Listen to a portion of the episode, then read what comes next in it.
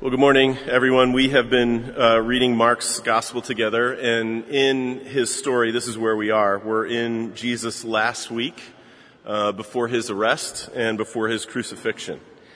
And over the last several Sundays, we've um, seen that Jesus has just spent this long day in the temple courts asking, answering a litany of questions from the religious elites. And so now, uh, in contrast to those very public moments, Mark 13, which is what we're going to look at this morning, tells us about what happened privately when Jesus and his disciples left the temple that evening. So we're going to do something this morning that we don't usually do. We're going to talk uh, together about a whole chapter at once. We're going to do that because it is a solid uh, section of teaching from Jesus, and it's really hard to think about all of the pieces of it without also at the same time keeping the whole in our heads. Uh, and this teaching, I have to say, also happens to be some of the most difficult to understand of Jesus' teaching, in part because he uses language that we call apocalyptic language. So we're not going to be able to talk about uh, every part of it, but I will read it all so that we can hear every part of it. So you can settle in as I read Mark 13. It's printed in your order of worship or you can follow along in a Bible, or you, you can just listen as I read from Mark 13.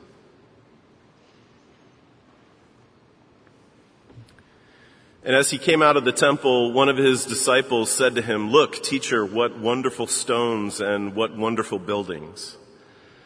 And Jesus said to him, Do you see these great buildings? There will not be left here one stone upon another that will not be thrown down. And as he sat on the Mount of Olives opposite the temple, Peter and James and John and Andrew asked him privately, Tell us, when will these things be? And what will be the sign when all these things are about to be accomplished? And Jesus began to say to them, See that no one leads you astray. Many will come in my name saying, I am he, and they will lead many astray. And when you hear of wars and rumors of wars, do not be alarmed. This must take place, but it is not yet the end. For nation will rise against nation and kingdom against kingdom. There will be earthquakes in various places. There will be famines. These are but the beginning of the birth pains. But be on your guard, for they will deliver you over to councils, and you will be beaten in synagogues, and you will stand before governors and kings for my sake to bear witness before them. And the gospel must first be proclaimed to all nations. And when they bring you to trial and deliver you over, do not be anxious beforehand what you are to say, but say whatever is given you in that hour, for it is not you who speaks, but the Holy Spirit. And brother will deliver brother over to death, and the father his child, and children will rise against parents and have them put to death. And you will be hated by all for my name's sake, but the one who endures to the end will be saved. But when you see the abomination of desolation standing where he ought not to be, let the reader understand. Then let those who are in Judea flee to the mountains. Let the one who is on the housetop not go down nor enter his house to take anything out. And let the one who is in the field not turn back to take his cloak. And alas, for women who are pregnant and for those who are nursing infants in those days, pray that it may not happen in winter for in those days there will be such tribulation as has not been from the beginning of the creation that God created until now and never will be. And if the Lord had not cut short the days, no human being would be saved. But for the sake of the elect whom he chose, he shortened the days. And then if anyone says to you, look, here is the Christ, or look, there he is, do not believe it. For false Christs and false prophets will arise and perform signs and wonders to lead astray, if possible, the elect. But be on guard. I have told you all things beforehand. But in those days after that tribulation, the sun will be darkened and the moon will not give its light and the stars will be falling from heaven and the powers in the heavens will be shaken. And then they will see the Son of Man coming in clouds with power and great glory. And then he will send out the angels and gather his elect from the four winds, from the ends of the earth to the ends of heaven. From the fig tree, learn its lesson. As soon as the branch becomes tender and puts out its leaves, you know that summer is near. So also, when you see these things taking place, you know that he is near at the very gates. Truly, I say to you, this generation will not pass away until all these things take place. Heaven and earth will pass away, but my words will not pass away. But concerning that day or that hour, no one knows, not even the angels in heaven nor the Son, but only the Father. Be on guard. Keep awake. For you do not know when the time will come. It is like a man going on a journey when he leaves home and puts his servants in charge, each with his work, and commands the doorkeeper to stay awake. Therefore, stay awake for you do not know when the master of the house will come, in the evening, or at midnight, or when the rooster crows, or in the morning, lest he come suddenly and find you asleep. And what I say to you, I say to all stay awake. This is God's word, and it's given for our good. Let me uh, pray for us. Father, we ask now that this thing that we just sang together that we would find it to be true in our experience, that this word that we have read and heard, this, this teaching from Jesus, that we would find it to be the wisdom from on high, that we would find it to be truth. Meet us in whatever place we find ourselves this morning, those of us who are in faith and those of us who are out of faith and those of us who aren't sure where we are, those of us who are ready and happy to hear from you, those of us who don't even know what those words mean. Father, meet us and show us the grace of Jesus and change us by it. And we ask it in his name. Amen. Well, I, uh, I have lived in Chicago for a long time now, and uh, I have to tell you, over the years, there are a handful of views of the downtown skyline that I have just fallen in love with. Um, the first view of the downtown skyline that I fell for is where Lakeshore Drive crosses the river uh, just south of Navy Pier. Um, looking east, seeing that ribbon, or sorry, looking west and seeing that ribbon of water flow through some of the greatest architecture in the world, that is a sight that will never, ever get old to me. I also really like looking north from the, the inbound Dan Ryan uh, at about Roosevelt, especially at night when the city is completely lit up. That's when our great city looks most like Sandburg's city with the broad shoulders to me. But there is a view that took me years to stumble across that I have really fallen for lately. And that is looking east from Central Avenue, uh, just south of Grand. You can see pretty much the entire skyline from north to south from there because the road rises up over the Galewood Railroad yards. And if you go there and look at the city at sunset, the city looks completely on fire with this shimmering orange blaze. So I'm sure many of you have your own favorite views of the city or maybe your own favorite building that gets lit up at certain times of the day in certain ways. And if you do, then it's really easy for you to relate to that moment that we just read about when one of those disciples, just as an aside, as they're leaving the temple after that long day says, look, Jesus, what wonderful stones and what wonderful buildings. I got to tell you, I hear that comment and I think to myself, this is this is uh, just a moment to have a breather after this long, intense day that they've had. It's a moment for them just to relax and let their guard down. Look, Jesus, isn't this place amazing? And of course, it was true. The temple didn't just dominate the first century skyline of Jerusalem; it was the first century skyline of Jerusalem. It was this enormous, ornate structure. Many of the stones were covered in gold, and those that weren't were apparently blindingly bright. People said that when the sun shone on the temple, it was like a bright fire that could be seen from miles and miles away. One ancient historian called it a mountain of white marble. I mean, it was impressive. And the pride that the people felt for it was only deepened because it wasn't just a piece of architecture, it was the center of their national life, it was the center of their identity. And so Jesus, from probably what felt like out of nowhere, says, Do you see these great buildings?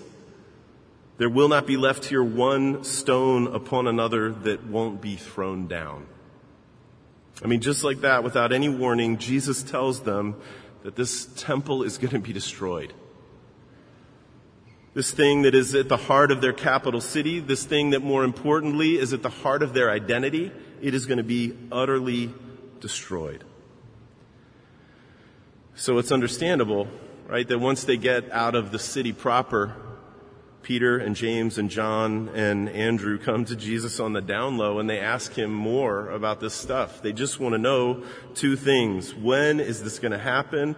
And what is the sign that will come so that we know it's about to happen? What's the heads up so that we can start looking for this to happen? They just want to know so that they can be ready for this horrific thing when it happens.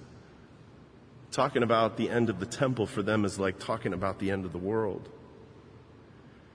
So they ask Jesus, and the rest of the chapter is Jesus' answer to their question. So before we talk about some of the specifics of that, I just want to say two things about Jesus' teaching here. The first one is probably the most obvious one, and that is that Jesus doesn't talk here like he normally talks to them. His language becomes elevated and exalted. It's filled with imagery, more imagery than he usually uses, and he doesn't stop to explain it. His language is evocative. It is filled with allusions to the prophets of the Old Testament. And all of this might seem really strange to us, like a little piece of the book of Revelation has been spliced into this story that Mark's telling. But you need to know that it wouldn't have been weird to the disciples because there was a long history in Judaism of talking about cataclysmic events or difficult events with language just like this.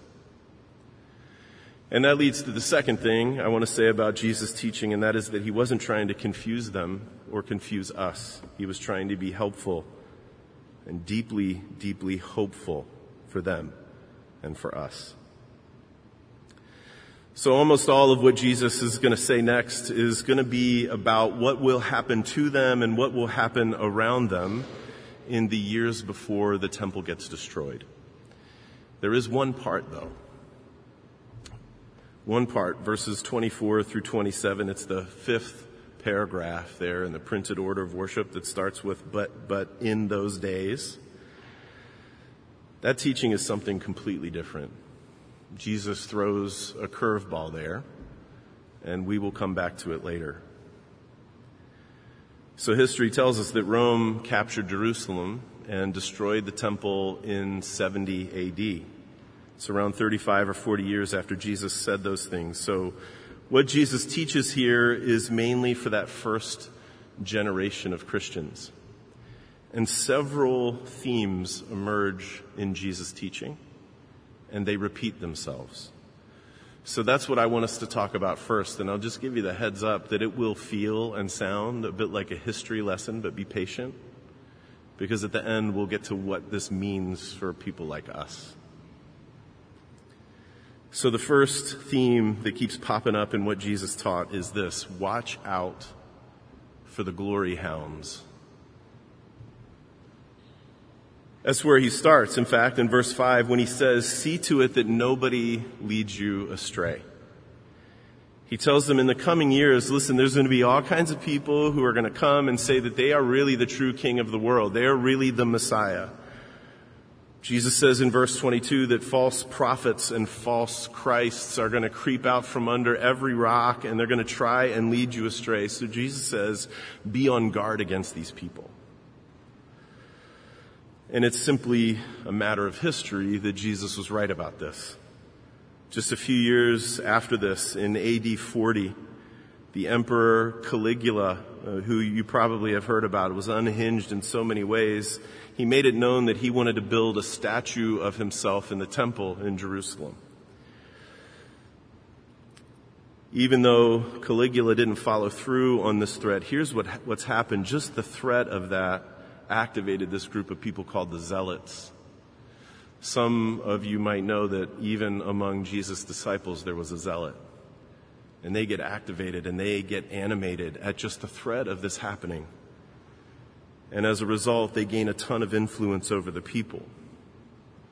And then in AD 66, this full on war breaks out against Rome, and the Zealots actually take over the temple. And they start running everything for the nation. And their philosophy was victory through sustained, horrible violence. Lots of people got behind them. These, these are the kinds of people that Jesus was warning his friends about. And that leads to the other theme that I want to talk about, the second one in Jesus' teaching, and that is that violence and suffering are going to be all around you. In verses 7 and 8, Jesus talks about nation rising up against nation and wars and rumors of wars and famines and earthquakes. And later in verses 17 through 20, he says this, this run up to the destruction of the temple is going to be the worst for the most vulnerable of people like moms and those who are nursing children.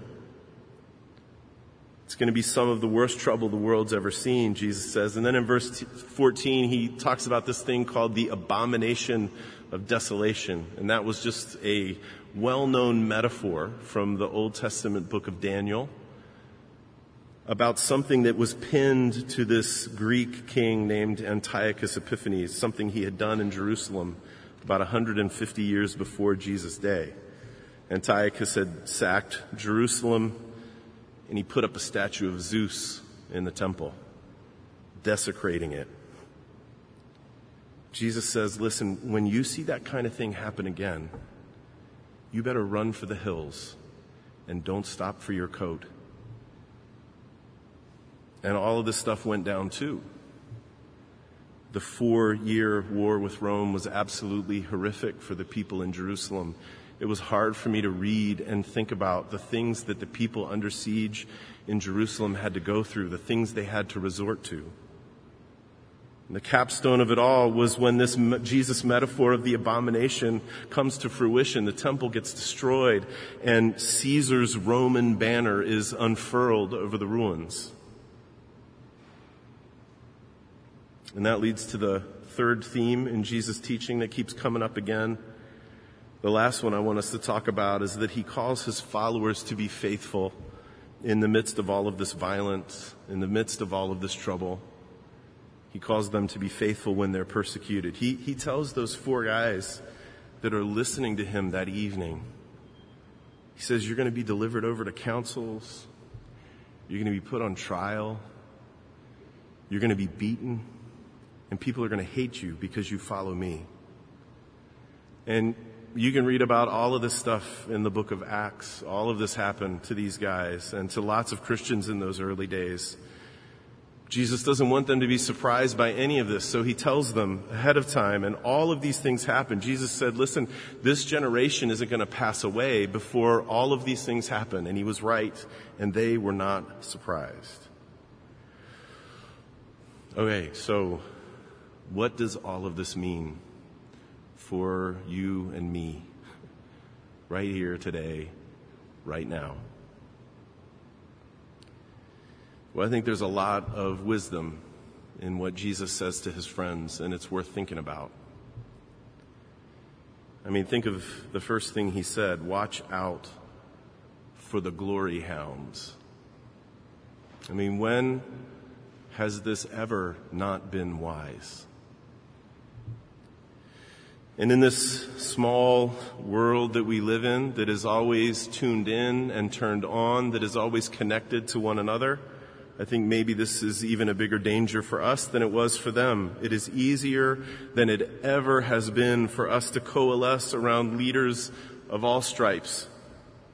I'm talking about politicians and entertainers and artists and academics and preachers it's never been easier for us to coalesce around leaders of all kinds of types and stripes because they offer this kind of promise that we want to hear. They give us this seductive vision for the good life that is far less than the good life that we were created for. To us, I think Jesus would say the very same thing that he said to his friends sitting on the Mount of Olives that night be on guard. Watch out. Or what about Jesus' teaching about patience in the midst of suffering and courage in the face of persecution? I mean, we, we need to hear this stuff as much as they did then, that night. We live in a culture that regularly sells its soul to create the illusion that there is no suffering we cannot insulate ourselves from. There is no suffering that we cannot protect ourselves from. just Friday, just this last Friday, a second school forfeited a football game that they were supposed to play against a school in East Garfield Park. They wouldn't come and play. Why? To create the illusion of safety. I don't need to tell you that big parts of our economy are given over to this notion that we don't have to grow old. that we can stave even that suffering off if we buy the right stuff, if we do the right things. We can customize our news feeds. We can customize our phones to read about the things we want to read about and filter everything else out. We can distract ourselves from suffering with a million things. And we do. But Jesus' teaching about all that stuff is really stubborn, and there is no social media setting that can block it out. He says we live in a world that's fallen, and the solutions for suffering all require us to move towards suffering and not away from suffering. Every solution for the suffering that we face is to move into it, to move towards it, not to move away from it. And this is what Jesus did. The New Testament is clear about this. Jesus moves towards the places where the pain and the shame and the sadness are. And church, he still does. That's where Jesus goes. And of course, there are Christians all over the world who read Jesus' words about persecution and trials and beatings, and it doesn't sound alien to them. It sounds like yesterday to them. It sounds like tomorrow for them. I'm talking about Christians in Egypt and in Syria, Christians in North Korea, Christians in Nigeria, and in a lot of other places. I want you to know that when they read these words, sometimes in secret for fear of their lives, it brings them hope that they are not alone And when we hear these words, it should cause us to pray for them, for these sisters and brothers all over the world, that they would endure to the end. So now let me go back to that curveball I mentioned earlier. There's this one place in that chapter, and you probably heard it while I was reading it, where the language just kind of slips out and it moves past the run up to the destruction in the temple. The language gets downright cosmic, and Jesus starts talking about himself. It's in verses 24 through 27. So where Jesus says, in those days, after that tribulation, the sun is going to be darkened, and the moon won't give its light, and the stars will be falling from the heavens. That's cataclysm language. Those are powerful metaphors. And I don't think Jesus is talking about the end of the temple here. I think he is talking about the end of time as we know it. He says on that day, the Son of Man will come in the clouds with great power and glory, and he will send out his angels to gather his people from the four winds of the earth. Jesus is talking about here what we as Christian people affirm when we say the Apostles' Creed. From thence he shall come to judge the quick and the dead. Or later, I believe in the resurrection of the body and the life everlasting. That's what Jesus is talking about there. He's saying that the world as we know it will not last forever. That this fallen and broken place that is full of trouble will not be fallen and will not be broken and will not be full of trouble forever. There is a day coming when the justice and the peace that the world was made to flourish under will be restored. They will be restored. Wrongs will be righted. Evil will be put away. All of the sad things, as old Tolkien said it, will come untrue. And tears will be wiped away. That is the final movement of the Christian story where God reconciles everything to himself. And so it's good for people like us in a place like this to ask when we hear about that day, how do we get ready for that moment?